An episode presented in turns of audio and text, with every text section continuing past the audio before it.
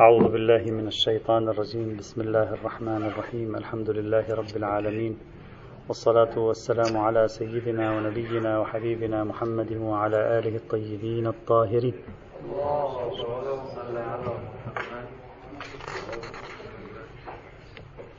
كان كلامنا في المعيار الثاني. قبل أن أدخل في المعيار الثاني خطر في بالي إشكال في الروايات الثلاث على المعيار الأول وهو إشكال يمكن أن يربك جدا الروايات أكثر مما هي مرتبكة وغير دالة. خلاصته لا أريد أن أطيل فيه. خلاصته موثقة عمار تنهى عن أكل الربيثة لأننا لا نعرفها في السمك يعني لأنها ليست سمك. هذا واحد. اثنين إذا أثبتنا أن الربيثة هي الروبيان كما هو الأرجح هذا اثنين. مقدمة ثانية. مقدمة ثالثة. خبر ابن جمهور اللي هو الرواية الثالثة تقول كله فإنه تقول آه، أن تجيز أكل الروبيان. فإنه جنس من السمك. ما معنى هذا؟ معنى ذلك أن موثقة عمار تعارض خبر ابن أبي جمهور. لأن موثقة عمار تمنع عن الربيثة التي هي روبيان بينما خبر ابن جمهور يسمح بالروبيان لأنه سمك. فتقع فيقع المعارضة داخل روايات التحريم نفسها. إذا ثبت أن الربيث طعام يتخذ من الروبيان كما هو نصوص الكثيرين في هذا المجال. إذا ليس من السمك خرجنا من البحث كليا. فهذا غير الإشكال الذي مر معنا. يعني يحدث تعارض داخلي في روايات في الروايات العمدة على تحريم غير السمك. تتكاذب في حد نفسها. موثقة عمار تنهى عن الربيثة لأنه ليس بسمك. الربيثة هي روبيان. خبر ابن جمهور يسمح بالربيثة لأنها سمك. يصير خبر ابن جمهور معارض لموثقة عمار. وهذا سوف يربك الأمر إرباكا شديدا أيضا. على أي حال وصلنا إلى المعيار الثاني وهو عدم الفلس. بعدين نشوف الفلس هو نفسه القشر أو لا. راح يجي. عدم الفلس أو عدم القشر. ذكرنا الدليل الأول وهو عنوان الميتة ناقشناه. ذكرنا الدليل الثاني عنوان السيرة المتشرعية ناقشناه. وصلنا إلى الدليل الثالث وهو ادعاء الإجماع بل أنه من ضروريات الدين أو المذهب. وعلقنا على كلام ذكره صاحب الجواهر مستنتجا إياه من كلام الشيخ الطوسي استنتاجا غير دقيق. ثم علقنا على كلام الشيخ الطوسي في حكمه بحل بقتل من استحل الجريث والمرماهي وما شابه ذلك. وقلنا لا وجه لمثل هذه الفتوى. نرجع الآن إلى الإجماع. هل يمكن الاعتماد على الإجماع أو لا؟ سنبحث في الإجماع. تارة من حيث الحجية وأخرى من حيث أنه هل يوجد فعلا إجماع شيعي أو لا. أما من حيث الحجية فهذا الإجماع مدركي قطعا. يعني هذا القطع قطع استقراء تاريخي. لأن الروايات لأن الروايات في أمر تحريم ما ليس له فلس من السمك متعددة مبثوثة موجودة في مختلف الكتب الحديثية وهي بمرأى منهم ومسمع بل قد استدلوا بها هم هم ذكروا الاستدلال بها فيكون حكمهم هذا مدركيا ويكون حكمهم هذا مدركيا بل أكثر من ذلك. سوف يأتي معنا إن شاء الله أن الروايات عدة مجموعات. وأن بينها تعارضا شديدا. وهذا معناه أنهم رأوا هذه الروايات التي بعضها يحرم ما ليس له فلس وبعضها يجيز ما, له ما ليس له فلس؟ رأوا هذه الروايات ثم رجحوا دليل التحريم على دليل الجواز. هكذا لابد أن يكونوا فعلوا. ما الروايات الجواز على مرأى منهم ومسمع فلا بد حتى توصلوا إلى هذا الإجماع أن يكونوا قد نظروا في روايات التحريم ونظروا في روايات الجواز وقارنوا بينها ورجحوا روايات التحريم على روايات الجواز. وهذا كله عبارة عن عملية اجتهادية وليست عبارة عن انكشاف تعبدي للحكم جاءهم من الأجيال السابقة. يعني هكذا منطق الأشياء يقول. فكيف تقولون هذا الإجماع؟ إجماع تعبدي حجة غير مدركي بل هو كاشف. يبدو الأمر حينئذ في غاية الصعوبة بل أكثر من ذلك نحتمل أنهم عندما رأوا روايات التحريم وروايات الحلية رجحوا روايات التحريم لموافقتها للاحتياط. ونحن نعرف أن المتقدمين وهذه خلوها في بالنا إخواني الأعزاء حتى تعرفوا كيف تتكون الشهرات عند المتقدمين. أن المتقدمين عندما كان الأمر يتردد عندهم يميلون للتحريم. اعتمادا على قاعدة الاحتياط. ما كانوا ولذلك السيد الشهيد الصدر يقول بأن المتقدمين كانوا لا يعملون بقاعدة, بقاعدة البراءة بل كانوا يعملون بقاعدة الاحتياط. وكانت قاعدة الاحتياط عندهم دليل على الحكم لأنه لم يكن قد تشكل في ذهنهم مفهوم الأصل العملي في ذلك الوقت. فمن الممكن هنا أنهم رجحوا روايات التحريم كونها موافقة للاحتياط. وهذا كثير في كتب المتقدمين من أصحابنا. فإذا أولا هذا الإجماع واضح المدركية وكتبهم صريحة في هذا الموضوع. ثانيا هل هناك إجماع حقيقي عند الإمامية على تحريم ما ليس له فلس أو لا؟ هذا بحث صغروي لا يهمنا كثيرا لكن لا بأس بأخذ يعني الصورة عن المشهد. سوف أسير مع بعض الشخصيات التي يلوح من كلامها خرق الإجماع المدعى. بالترتيب الزماني سوف أسير. أول شخصية الشيخ الصدوق رحمه الله متوفى 381 للهجرة. في كتاب الهداية وفي كتاب المقنع الشيخ الصدوق يتبنى رأي المشهور. حرمة ما ليس له فلس. لكن الشيخ الصدوق في كتاب الفقيه الذي يأخذ هو بروايات هذا الكتاب ينقل لنا رواية جواز كل حيوان في البحر يكون له شبيه في البر حلال. مثلا بقر البحر حلال فرس البحر حلال وهذه حيوانات مثلا آه، في هذا المجال. فكل فقد يقال حينئذ بأن الشيخ الصدوق بروايته هذه الرواية لا يقبل بكلية قاعدة ما ليس له فلس وهذا ذكره بعضهم. إلا أننا سابقا قلنا الشيخ الصدوق لا يظهر منه الخلاف. مجرد أنه روى هذه الرواية لا يظهر منه الخلاف. فضلا عن أن هذه الرواية ليست في السمك. يعني لا يمكن أن نستفيد منها في السمك. إذ لا يوجد في البر سمك بري حتى يقال ليس له فلس حتى يقال بأنه في البحر يوجد سمك بحري له فلس ليس له فلس فيكون حلال.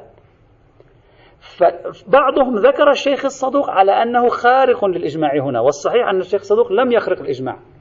إما حتما لم يخرق الإجماع لما ورد في الهداية والمقنع من اختياره رأي المجمعين أو أنه ما رواه في الفقيه لا يدل على تبنيه.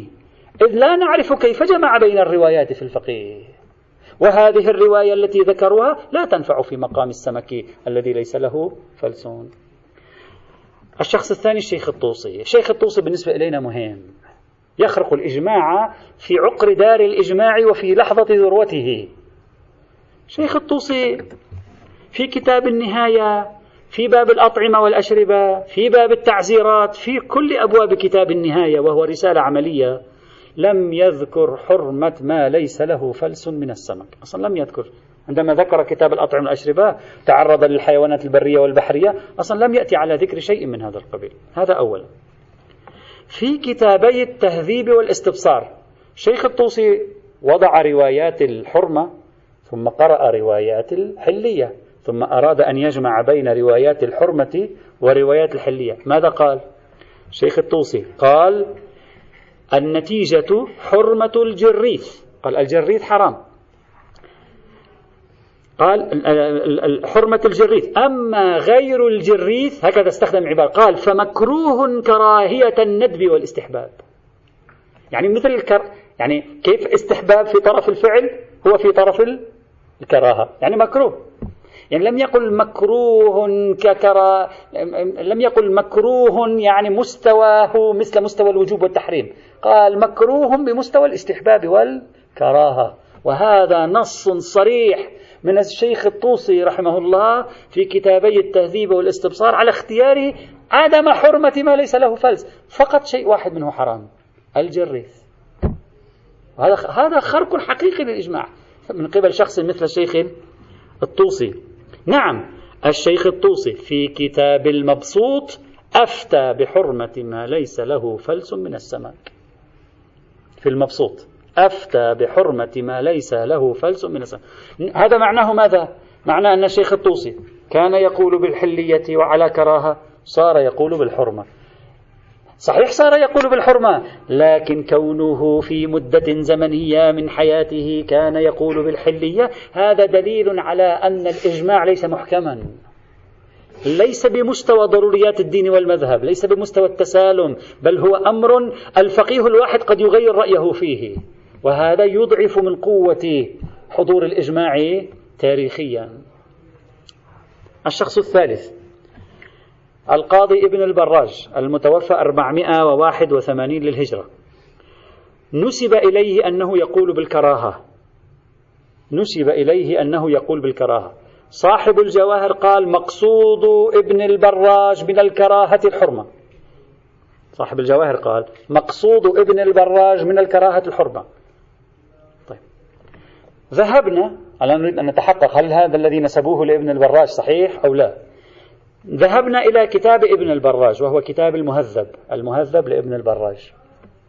رأيناه في صيد البحر يقسم صيد البحر إلى ثلاثة أقسام.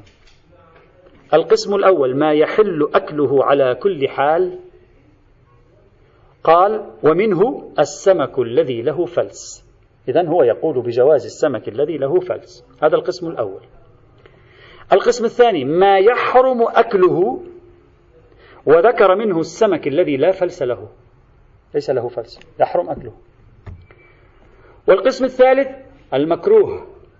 فصل المحرم عن المكروه. قال المكروه. ما هو المكروه؟ خلصوا فلس يا له فلس يا ليس له فلس. قال بعد القسم الثالث ما هو؟ آه قال القسم الثالث مكروه وهو المرماهي. والزهو بعدين راح تجي معنا هذه الحيوانات ما هي؟ والزمار والكنعت بالتاء أو بالدال والربيثة والطمر أو الطمر والإبلامي والطبراني. الطبراني ليس الطبراني صاحب كتاب المعجم الكبيرة. قال هذه مكروه وهذه ليس لها فلس. هذه ليس لها فلس. بناء على هذا الذي عرضه لنا ابن البراج ابن البراج لا يكون مخالفا في القاعدة. لا يصح أن نقول ابن البراج خرق الإجماع في القاعدة. ابن البراج يقول بحرمة ما ليس له فلس.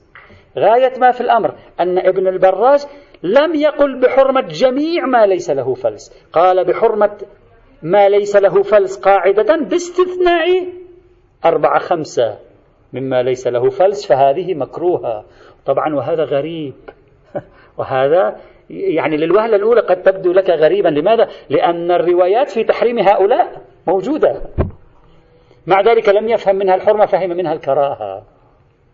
إذا ابن البر... الشيخ الطوسي يستطيع أن نصنفه في كتاب التهذيب والاستبصار على أنه خرق الإجماع حقيقة يعني نسف القاعدة. ابن البراج أقر بالقاعدة لم ينسفها. غاية الأمر ضيقها في ست أو سبع حيوانات قال هذه تخرج عن القاعدة.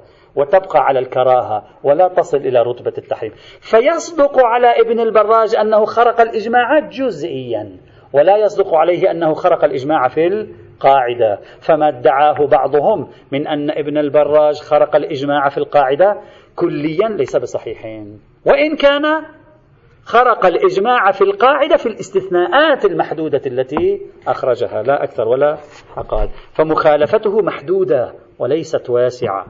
الشخصية الرابعة. المحقق نجم الدين الحلي رحمة الله تعالى عليه المتوفى عام 676 للهجرة.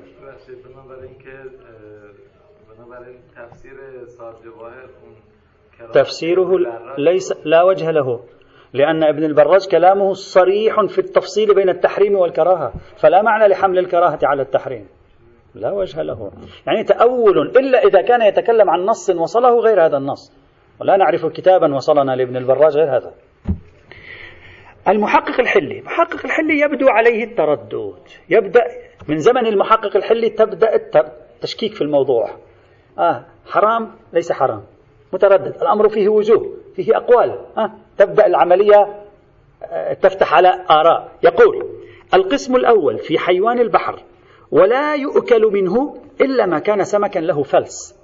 هذا واضح أنه يؤيد رأي المشهور بل الإجماع الذي هو مدعى هنا. إلى أن قال لكن بعد قليل تجده كأنما يتراجع جزئيا. يقول أما ما ليس له فلس في الأصل كالجر ففيه روايتان. ليس روايتان يعني في العدد ها.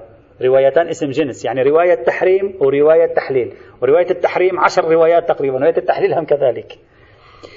أما ما ليس له فلس في الأصل كالجر ففيه روايتان. أشهرهما التحريم. يعني في رواية بتحرم وفي رواية بتحلل فيما ليس له فلس. أشهرهما التحريم وكذا الزمار والمارماه والزهو لكن أشهر الروايتين هنا الكراهية. أين هنا؟ يعني في الزمار والمرماه والزهو. ويؤكل الربيث والإربيان والطمر والطبراني والإبلامي. ماذا يعطينا هذا الكلام؟ يعطي أن في بعض ما ليس له فلس. الرواية الأشهر هي التحريم وفي بعض ما ليس له فلس آخر الرواية الأشهر هي الكراهة. فالآن لم يعد لدينا قاعدة اسمها حرمة ما ليس له فلس صار ما ليس له فلس على نوعين. نوع مثل الجر الأشهر فيه التحريم من حيث الرواية. نوع مثل المرماهي الأشهر فيه الكراهة؟ فبدأنا نجد انقساما في داخل ما ليس له فلس بين ما يترجح فيه التحريم وبين ما يترجح فيه الكراهة. لكن المحقق الحلي لا يتبنى خرق الإجماع هنا كما هو واضح. فلا نستطيع أن نحسبه على أنه خرق الإجماع المدعى في المقام. يعني لم يقل بحلية ما له فلس. بالمطلق. نعم يعني خرقه للإجماع محدود كما قلنا بابن البراج. لا شهرة الرواية.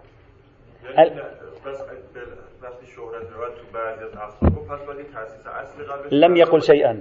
هذا هو ال... هذا الذي يعطي أنه غير واضح في الحسن. نعم مطلع عبارته فيه قوة. يقول ولا يؤكل منه إلا ما كان سمكا له فلس. كأنما قرره لكن هنا لما إجا فتح الحديث عن أما ما ليس له فلس قسمه إلى قسمين. ما روايته الأشهر التحريم؟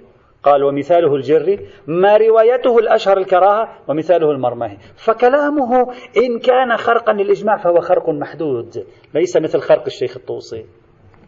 الشخصية الخامسة الشهيد الثاني رحمه الله متوفى 966 أو 965 قال وبقي من حيوان البحر ما كان من السمك وليس له فلس كالجر والمرماه والزمار.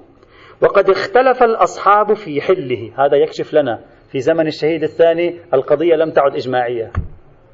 في الحد الأدنى في الحد الأدنى هذا يكشف أنه في زمن الشهيد الثاني ليست محسومة. في رأيين في الموضوع. صريح كلامه. وقد اختلف الأصحاب في حله يعني حل ما ليس له فلس. بسبب من الذي جعلهم يختلفون؟ الرواية. بسبب اختلاف الروايات فيه.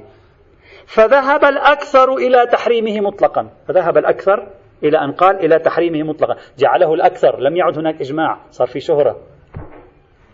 إلى أن قال وذهب الشيخ في كتابي الأخبار يعني التهذيب والاستبصار إلى إباحة ما عدا الجر. قال الجر حرام غيره حلال. مر معنا قبل قليل. إلى أن قال الشيخ الشهيد الثاني ومما ذكرناه يظهر ما ذكره المصنف أي الشيخ من المصنف؟ صاحب الشرائع. من أن في الجر روايتين والمراد الجنس بالتحريم والتحليل وأن أشهرهما بين الأصحاب التحريم وإنما نسب القول بالتحريم إلى الشهرة خاصة لما قد عرفت من أن روايات الحل صحيحات الإسناد كثيرة. يقول لماذا قال المشهور ولم يقل الإجماع؟ لأن ليس كلهم ذهبوا إلى الحرمة بعضهم ذهب الحلية. لماذا ذهبوا إلى الحلية؟ لأن روايات الحلية كثيرة صحيحة الإسناد. هذا يدل على أن الموضوع ليس موضوعا واضحا. وقد كان يمكن الجمع بينها وبين ما دل على التحريم بالحمل على الكراهة. هو يقول يقول يمكن أن نجمع بالحمل على الكراهة ولكن الأشهر بينهم التحريم. يعني هو يمكننا أن نحملها على الكراهة. نقول ما ليس له فلس مكروه. خلاص انتهى الموضوع. نجمع بين روايات التحريم والتحليل. نقول مكروه. لكن الأشهر لم يفعلوا ذلك. الأشهر قالوا بالتحريم وكذلك ظهر اختلاف الرواية في المرماه إلى آخر كلامه. طيب. هذا كلام الشهيد الثاني في هذا الموضوع. الشخصية السادسة المحقق الأردبيلي 993 شهيد الشيخ الأردبيلي في بعض كتبه قال شيئا في بعض كتبه قال شيئا آخر. في كتاب زبدة البيان اللي هو كتاب في فقه آيات الأحكام قال بالحرمة مثل الرأي المشهور. حرمة ما ليس له فلس من السمك. انتهينا. ودليلها على الحرمة النص والإجماع. دليله النص والإجماع. لكنه في كتاب مجمع الفائدة والبرهان لا. في كتاب مجمع الفائدة والبرهان قال بأن الفقهاء مختلفون في الموضوع. هناك قال إجماع هنا قال مختلفون في الموضوع. هو هناك قبل قليل قال إجماع لكن هنا يبدو أنه تتبع القضية. وجد أن المسألة لا ليست إجماعية مسألة مختلف فيها. وذكر وجوها في المسألة إلى أن قال إلى أن مال إلى حرمة الجر فقط لأن الجر فيه روايات كثيرة. فقط الجر. وفي آخر المسألة ماذا قال؟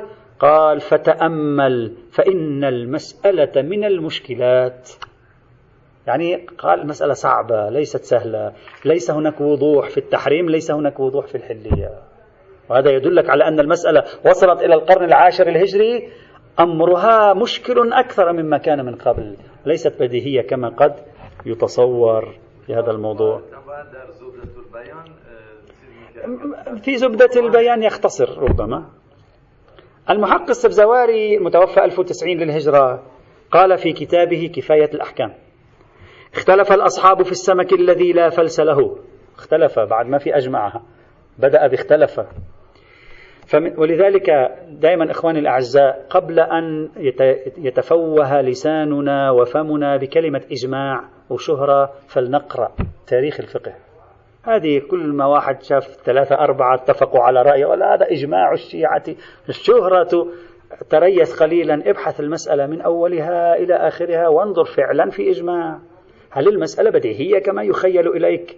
هل المسألة هكذا كما درسك أستاذ اللمعة؟ أو لا القضية فيها ما فيها. قضية في وجوه وأقوال خبرة الإنسان في التتبع الأقوال وتطور الرأي التاريخي في الفقه وفي غير الفقه أيضا تعطيه وعي أكبر بالموضوع. حتى يفكر أنه لا هذه واضحة بديهية يقول بها جمهور العلماء. لا واضحة ولا بديهية. كبار العلماء حاصوا وباصوا فيها. واحد مثل المحقق الأردبيلي يقول لك فإن المسألة من المشكلات. فينبغي أن نتريث في ادعاء الإجماع والشهرة ووضوح الأمر. هذه القضايا التي دائما نحن يعني عندنا سخاء فيها. نسخ دائما في هذا الموضوع. يقول واختلف الأصحاب في السمك الذي لا فلس له فمن ذلك الزمار والمارماهي والزهو والمشهور بين الأصحاب التحريم. وذهب جماعة منهم الشيخ يعني الشيخ الطوسي إلى الكراهة وهو أقرب. أفتى. لماذا أقرأ جمعا بين الأخبار الدالة على التحريم والنافية له. في روايات تنهى في روايات تجيز. نجم ما أنتم وين ما كان في الفقه تفعلون هكذا. روايات تنهى وروايات تجيز تجمعون بالحمل على الكراهة. اجمعوا هنا بالحمل على الكراهة هذا كلامه مع دلالة عموم الآية على الحل. قل لا أجد فيما أوحي إلي. والروايات في الجر مختلفة الجر له خصوصية. قال المحقق أشهرهما التحريم والمسألة مشكلة. وين مشكلة في الجر؟ لا في الفلس. ومقتضى قواعد الاستدلال الحل. يعني في الجر أيضا قال مقتضى القواعد هو الحلية. يعني حتى الجري الذي الشيخ الطوسي ما تجرأ يقول حلال هذا قال مقتضى قواعد الاستدلال الحلية. الشخصية الثامنة والأخيرة التي استقرأتها الفيض الكاشاني. المحقق السبزواري في كتابه كفاية الأحكام. الشخصية الثامنة والأخيرة التي خرقت الإجماع الفيض الكاشاني متوفى 1091 للهجرة. قال في كتابه مفاتيح الشرائع. قال وأما ما ليس له فلس منه في الأصل فاختلفوا فيه. لاختلاف المعتبره ما معنى الاختلاف المعتبر؟ يعني اختلاف الروايات المعتبره فالمحرمون حملوا المخالف على التقية. قالوا الذي دل على الجواز تقية. والمحللون على الكراهة جمعا. جمعوا بينهما بالكراهة. والأول أشهر. ما هو الأول؟ يعني المحرمون. والثاء في نسختين. في نسخة تقول والثاني أظهر للصحاح. وفي نسخة أخرى وللثاني الصحاح. يعني الثاني تؤيده الروايات الصحيحة. فواضح أنه مال للثاني. وفي فرق بين تعبير المشهور والأشهر. تعرفون هذه في عندنا في مصطلحات الفقهاء وتعابيرهم رتب. مرة يقول ضروريات الدين. مرة يقول ضروريات المذهب. مرة يقول التسالم والإطباق. هذه رتب هذه. مرة يقول الإجماع. مرة يقول لا خلاف فيه. مرة يقول لا خلاف معتد به فيه. مرة يقول لا أعرف فيه خلافا. مرة يقول مشهور مرة يقول أشهر. أشهر أقل من مشهور ها. تتفكر أشهر أكثر من مشهور؟ لا. أشهر يعني في رأي مشهور وفي رأي أشهر. مشهور يعني ذاك الأقليات الدينية. ذاك من الأقليات. أما الأشهر لا يعني معتد به 40% ممكن يكون. لكن ذاك 60% ذاك 40% فالأشهر أقل من المشهور. هذه حتى يتبين لنا الأمر. ولذلك ولذلك الفيض الكاشاني عنده كتاب فتوائي صغير محقق مطبوع اسمه النخبة في الحكمة العملية. عنده كتاب فتوائي اسمه النخبة في الحكمة العملية. ماذا يقول هناك عندما يسرد محرمات الأطعمة؟ يقول وما ليس يعدد هذه من المحرمات. يقول وما ليس له فلس من السمك على الاحتياط. يعني يبنيها على الاحتياط لا يفتي. مما يدل على أنه من الناحية العلمية لم يثبت له حرمة ما ليس له فلس من السمك. وبهذا نرى أن بعض الفقهاء الذين ذكرنا أسماءهم ليس واضحا خرقهم للإجماع. بعض آخر خرقه للإجماع في بعض ما ليس له فلس. بعض ثالث خرقه للإجماع في أصل ما ليس له فلس. وخرق الإجماع يبدأ من الشيخ الطوسي ويستمر حتى الفيض الكاشاني. أما اليوم أما اليوم فيوجد غير واحد من الفقهاء أيضا ممن لم يوافقوا على حرمة ما ليس له فلس. منهم السيد محمد صادق الروحاني حفظه الله قال والحق ما أفاده جماعة من أن الجمع بين الطائفتين مقتض لحمل الأولى على الكراهة. ولكن المانع عن الالتزام بذلك. لماذا لا تلتزم بذلك؟ يقول المانع يقول هذا هو الحق لكن المانع الشهرة العظيمة على الحرمة إلى أن قال ولذا فنحن أيضا من المتوقفين في المسألة والاحتياط طريق النجاة. ومن هنا في رسالته العملية في منهاج الصالحين يحكم بحرمة ما ليس له فلس على الأحوط وجوبا. أيضا من الذين أفتوا ولم يحتاطوا وجوبا احتاطوا استحبابا. أفتوا بحلية كل ما ليس له فلس من السمك آه، على الأحوط استحبابا الترك. السيد محمد حسين فضل الله رحمة الله تعالى عليه وصنف في ذلك كتابا صغيرا كتيب اسمه ثمار البحر. وأيضا مضمون هذا الكتاب موجود أيضا في كتابه عنده كتاب اسمه فقه الأطعمة والأشربة أيضا نفس المضمون تقريبا موجود هناك بنفس الآراء ونفس الاستدلالات التي طرحها. أيضا ممن قال بالحلية السيد محمد جواد الموسوي الغروي الإصفهاني معروف. وأيضا الشيخ محمد الصادقي الطهراني وبعض الفضلاء المتأخرين مثل السيد محسن الموسوي الجرجاني من الفضلاء المعاصرين والشيخ محسن كديفر أيضا. لديه بحث منشور في موقعه الإلكتروني. أيضا قالوا بحلية ذلك. نستخلص من مجموع ما تقدم. أنه أولا لا يوجد اتفاق إمامي بمعنى الإطباق. نعم توجد شهرة عظيمة. هذا أولا. ثانيا هذا الاتفاق ولو كان فهو واضح المدركية بل واضح الاجتهادية. إذا الروايات فيه متعارضة والمسألة فيه تأملية بحثية في هذا السياق. وعليه فالدليل الثالث على تحريم كل ما ليس له فلس من السمك ليس بدقيق. إذا لا الدليل الأول تم حتى الآن لا الدليل الثاني تم لا الدليل الثالث تم. نأتي إلى الدليل الرابع وهو العمدة. العمدة كتاب الله وسنة النبي وأهل بيته. وغير ذلك مساعدات ممكن أن تساعدنا في هذا الموضوع. نأتي إلى الدليل الرابع هنا البحث. هذه مقدمة. الآن البحث. النصوص الحديثية. الدليل الرابع الذي هو العمدة روايات مروية عن أهل البيت صلوات الله وسلامه عليهم أجمعين. وهذه الروايات لا وجود لها خارج الطائفة الشيعية الإمامية.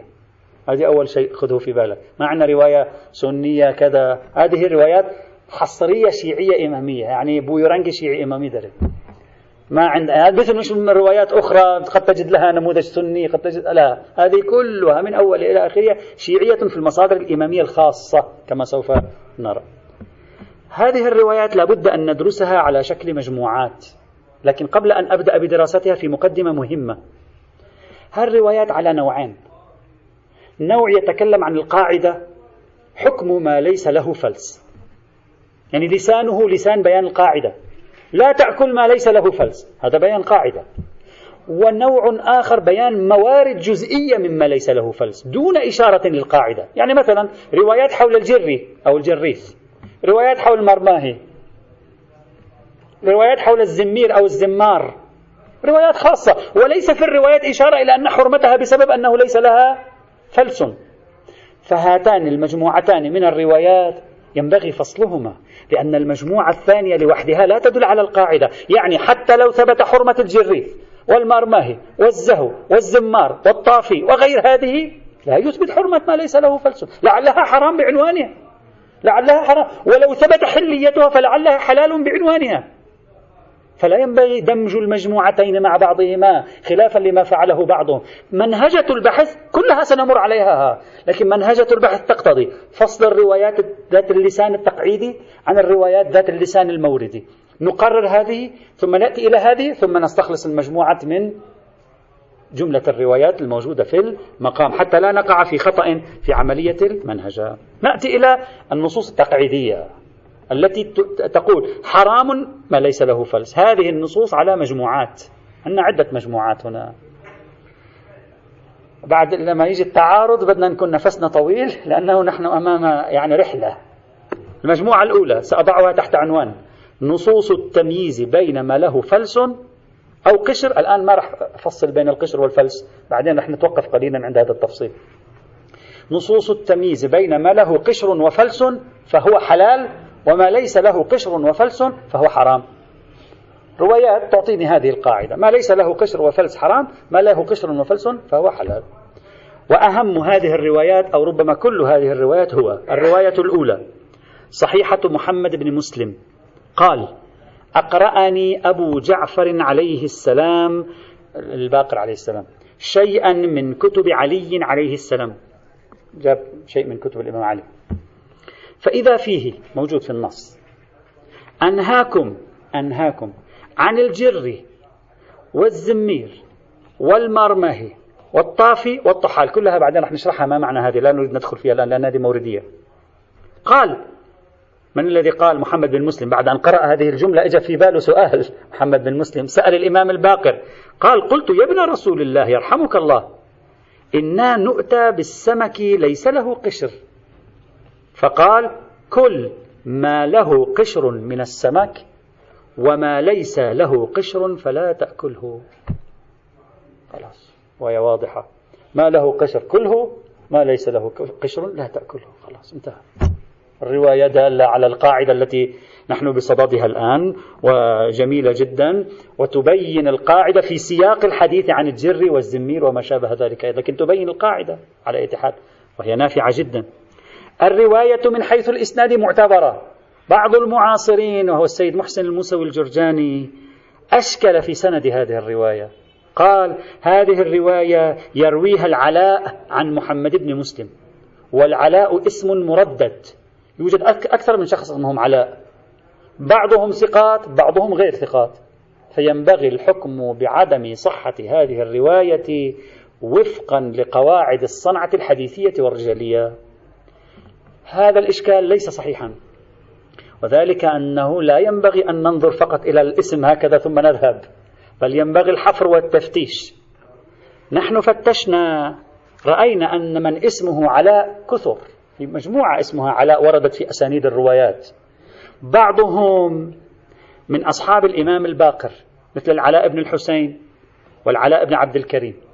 وبعضهم ذكروا في أصحاب النبي مثل العلاء بن الحضرمي. وبعضهم ذكروا في أصحاب علي عليه السلام مثل العلاء بن عمرو. وبعضهم ذكروا في من لم يروي عنهم ربما يكونوا متأخرين عصر الأئمة مثل علاء الدين حسين وعلاء الدين محمد. والبقية ذكروا في أصحاب الإمام الصادق. نحن هون نحن وين؟ العلاء يروي عن محمد بن مسلم عن الإمام الباقر. يعني متوقع هذا يكون بأي طبقة؟ طبقة الإمام الصادق الإمام الكاظم لأنه يروي عن محمد بن مسلم عن الباقر. متوقع يكون في هذه الفترة تقريبا. نجي الآن. هذه أول خطوة. الخطوة الثانية. نرجع مرة أخرى. في من اسمه علاء. فقد رأينا أن من اسمه علاء لا يوجد أحد يروي عن محمد بن مسلم اسمه علاء. هذه الرواية العلاء عن محمد بن مسلم. لا يوجد أحد اسمه علاء يروي عن محمد بن مسلم إلا علاء واحد.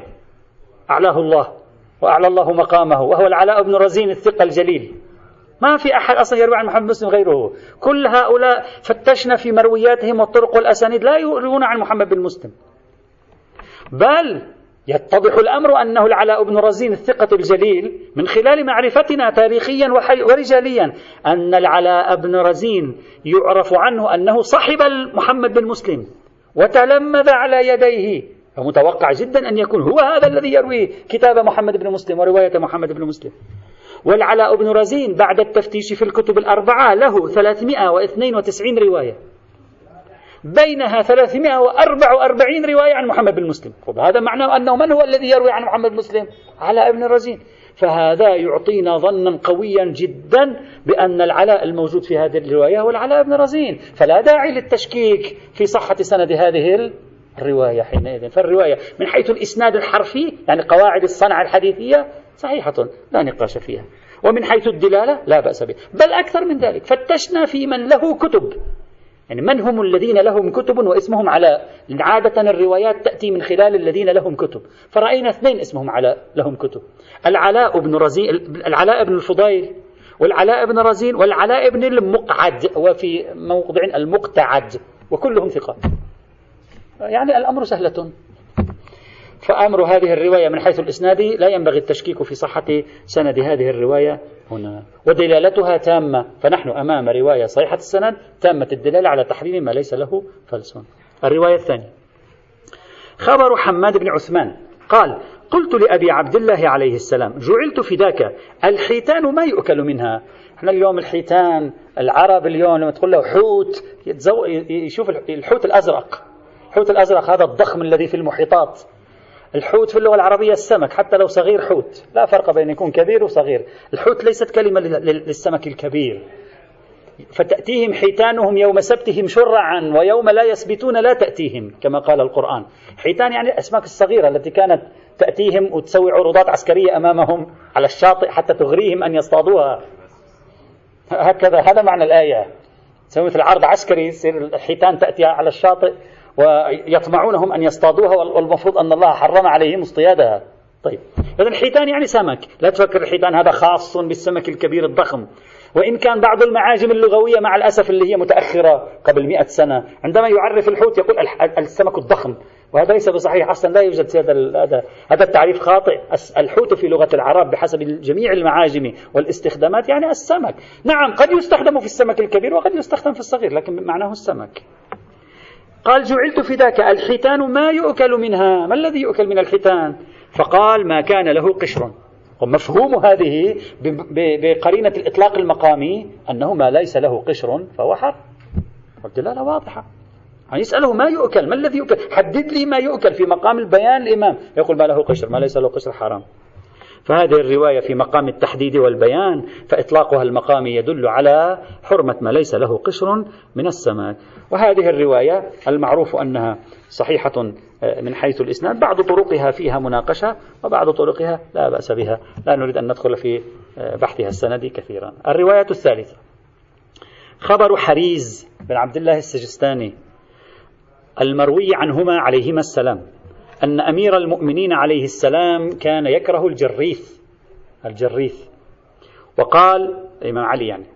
وقال لا تأكل السمك إلا شيئا عليه فلوس. طبعا مش فلوس يعني حاطط لك عليه فلوس نقد. يعني ما نأكل سمك إلا تجيب لنا معاه فلوس.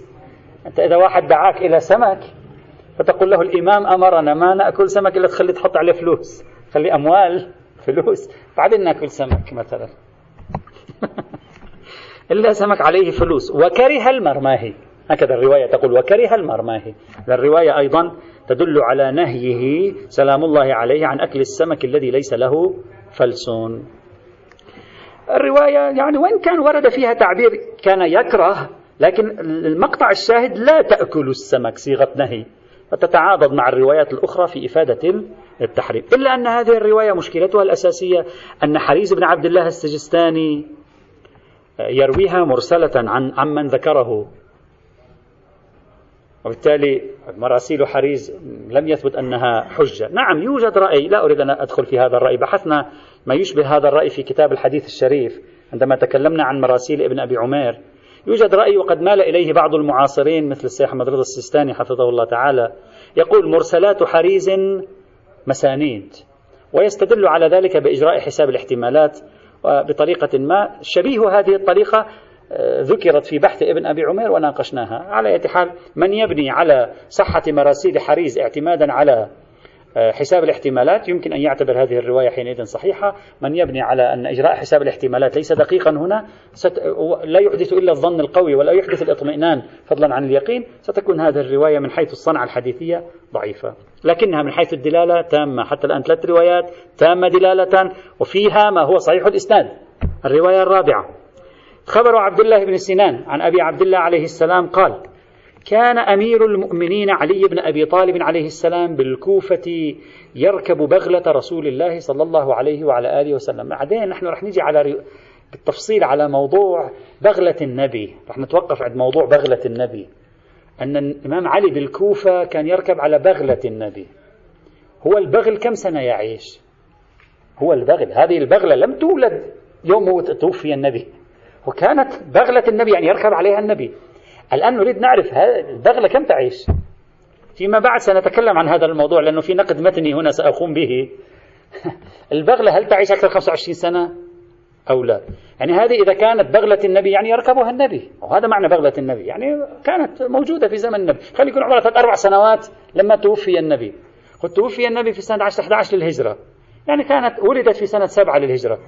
والإمام في سنة 35 للهجرة راح إلى العراق استقر في العراق الإمام علي سلام الله تعالى عليه. فهل من المعقول حينئذ أن يكون هذه يركب على بغلة النبي هناك مثلا في سن 37 36 38 39 لا أدري. هل تبقى حية؟ لا تبقى حية. سنتوقف عند هذا الموضوع. يوجد من ناقش في هذه القضية. سأتركها فعلا. كان أمير المؤمنين علي بن أبي طالب بالكوفة يركب بغلة رسول الله صلى الله عليه وعلى آله وسلم ثم يمر بسوق الحيتان سوق السمك. فيقول لا تأكلوا ولا تبيعوا من السمك ما لم يكن له قشر. لا تأكلوا لا تبيعوا أيضا. يعلن الإمام سلام الله تعالى عليه. هذه الرواية آه، من حيث الدلالة يعني يستفاد منها أن الإمام علي أعلن ذلك. لا ممكن واحد يقول آه، هذا النزول الإمام علي وهو حاكم المسلمين وإصداره فرمان لأصحاب الحيتان. ممكن يكون حكم ولائي لأن هذا السياق ينسجم مع أن يكون حكما سلطانيا لعل هناك خصوصية كانت لعله في ظرف معين ما قبل منه. في حد نفسها الرواية يقول قد يقول لك شخص مثل رسالة الإمام علي وعهده إلى مالك الأشتر. ممكن تتضمن أحكام ولائية وهذا موضوع طرحوه. أن عهد الإمام علي إلى مالك الأشتر هل يتضمن أحكاما شرعية أولا وبالذات؟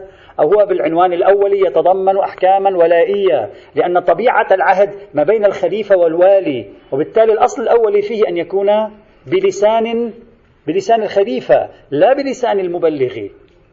وهذا بحث بحثوه في باب الاحتكار عندما تعرضوا لرواية العهد الأشتر التي دلت على موضوع الاحتكار وأشار إليه هناك على ما أذكر الشيخ المنتظري وبحثنا موضوع الاحتكار بالتفصيل في كتاب دراسات فقه الإسلام المعاصر تعرضنا لهذه القضية أيضا في حين على أي حال هذا في عهد الإمام علي. قد واحد يقول هذا السياق سياق خليفة ينزل إلى السوق ويمنع. ويمكن هذا ما يكون من باب الحكم الشرعي الأول منين تعرف أنت؟ قد تقول الأصل أنه يبين الأصل أنه تبليغي هذا يحتاج إلى بحث. أيضا في محله بحثنا أنه هل يوجد أصل اسمه أصالة التبليغية في بيان المعصوم حال الشك في التبليغية وعدمها أو لا يوجد أصل؟ وقلنا لا يوجد أصل اسمه أصالة التبليغية ولا يوجد أصل اسمه أصالة عدم التبليغية والمسألة تابعة للملابسات والقرائن. لكن على حال اترك هذا الموضوع ليس مهما بالنسبة إلينا حاليا. فهذه الرواية تدل على المدعى أيضا وتضاف إلى الروايات السابقة. الرواية الخامسة خبر حنان بن سدير. قال سأل العلاء بن كامل أبا عبد الله عليه السلام وأنا حاضر عن الجر. فقال الإمام قال وجدنا في كتاب علي عليه السلام أشياء محرمة من السمك فلا تقربها. ثم قال قال أبو عبد الله عليه السلام ما لم يكن له قشر من السمك فلا تقربنه فلا تقربنه. وتقربنه فيها تشديد يعزز فكرة التحريم أيضا. هذه الرواية من حيث الدلالة صارت واضحة. من حيث الإسناد هذه تعد من متفردات الشيخ الكليني لم يروها إلا الشيخ الكليني. اثنين من ثلاثيات الكليني. ما معنى ثلاثيات الكليني؟ توجد مجموعة من الروايات في كتاب الكافي تسمى بثلاثيات الكليني. وقد ألف الشيخ ترمس العاملي حفظه الله تعالى كتابا تحت عنوان ثلاثيات الكليني. يعني خاص. ما معنى ثلاثيات الكليني؟ يعني ما رواه الكليني بثلاث وسائط عن الإمام. ثلاث وسائط عن الإمام الصادق. يعني طبقة يعني بين الكلين 329 الإمام الصادق 148 مسافة يعني زمنية كبيرة. فما رواه بثلاث وسائط عنه عليه السلام سمي بثلاثيات الكلين. بعضهم أشكل. قال لا يمكن للكلين أن يروي بثلاث وسائط. طبقة بعيدة جدا. في ست سبع طبقات خمس ست طبقات موجود.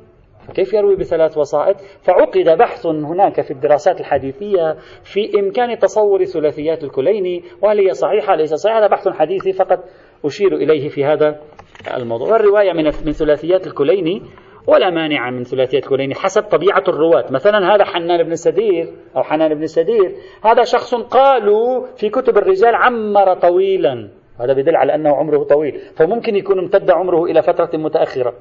يعني صار قريب من أن يكون يروي عنه الكليني بواسطتين. لأن الكليني يروي هذه الرواية عن علي بن إبراهيم عن أبيه إبراهيم بن هاشم عن حنان.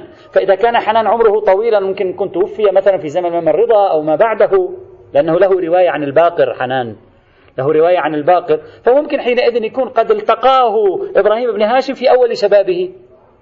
وإن كان هناك نقاش بينهم في أن إبراهيم بن هاشم كان موجودا في زمن الإمام أو لا. بعضهم يشكك بعضهم لا يشكك في نقاش. لكن ممكن فإذا التقاه إبراهيم بن هاشم نقل إبراهيم بن هاشم الرواية إلى ولده وولده نقل الرواية إلى الكلين ولا إشكال في ذلك. تنحل المشكلة من هذه الناحية يعني.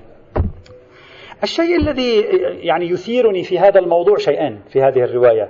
أنا دائما أطرح بعض القضايا الإثارية في الحديث حتى نطور من تفكيرنا الحديث. حنان بن سدير هذه الرواية أكيد ليست من مؤلفات إبراهيم بن هاشم يعني ليست في ليست لم يأخذها الكليني من كتاب إبراهيم أخذها من كتاب حنان. لأن إبراهيم بن هاشم معروف أنه طريق الكتب ليس هو مصنف.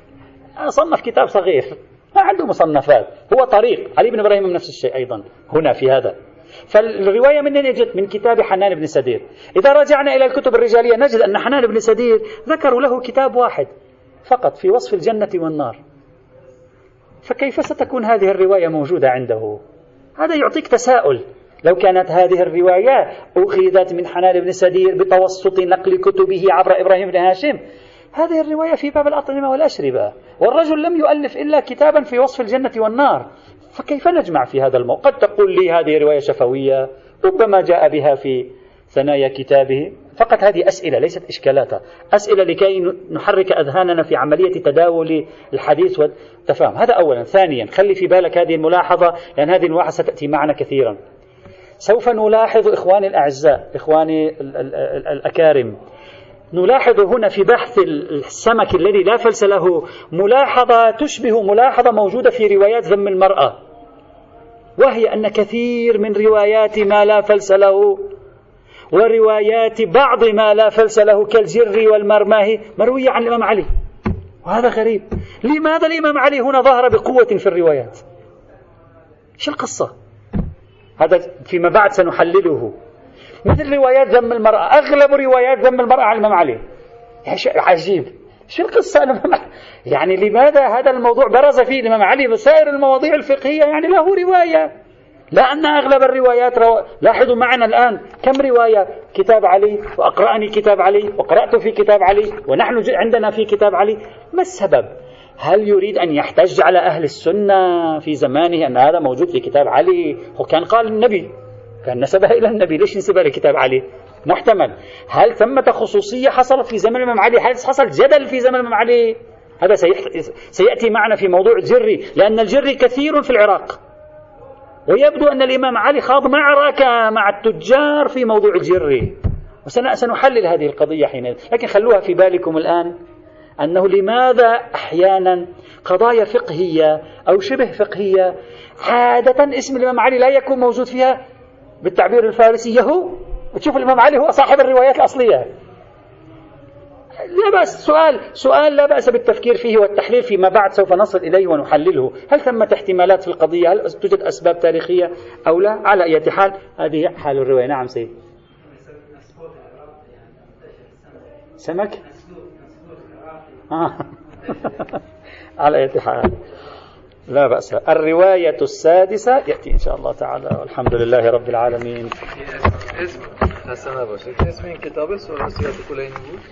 ثلاثیات الکلینی کتاب یک جلدیه الشيخ لا الشيخ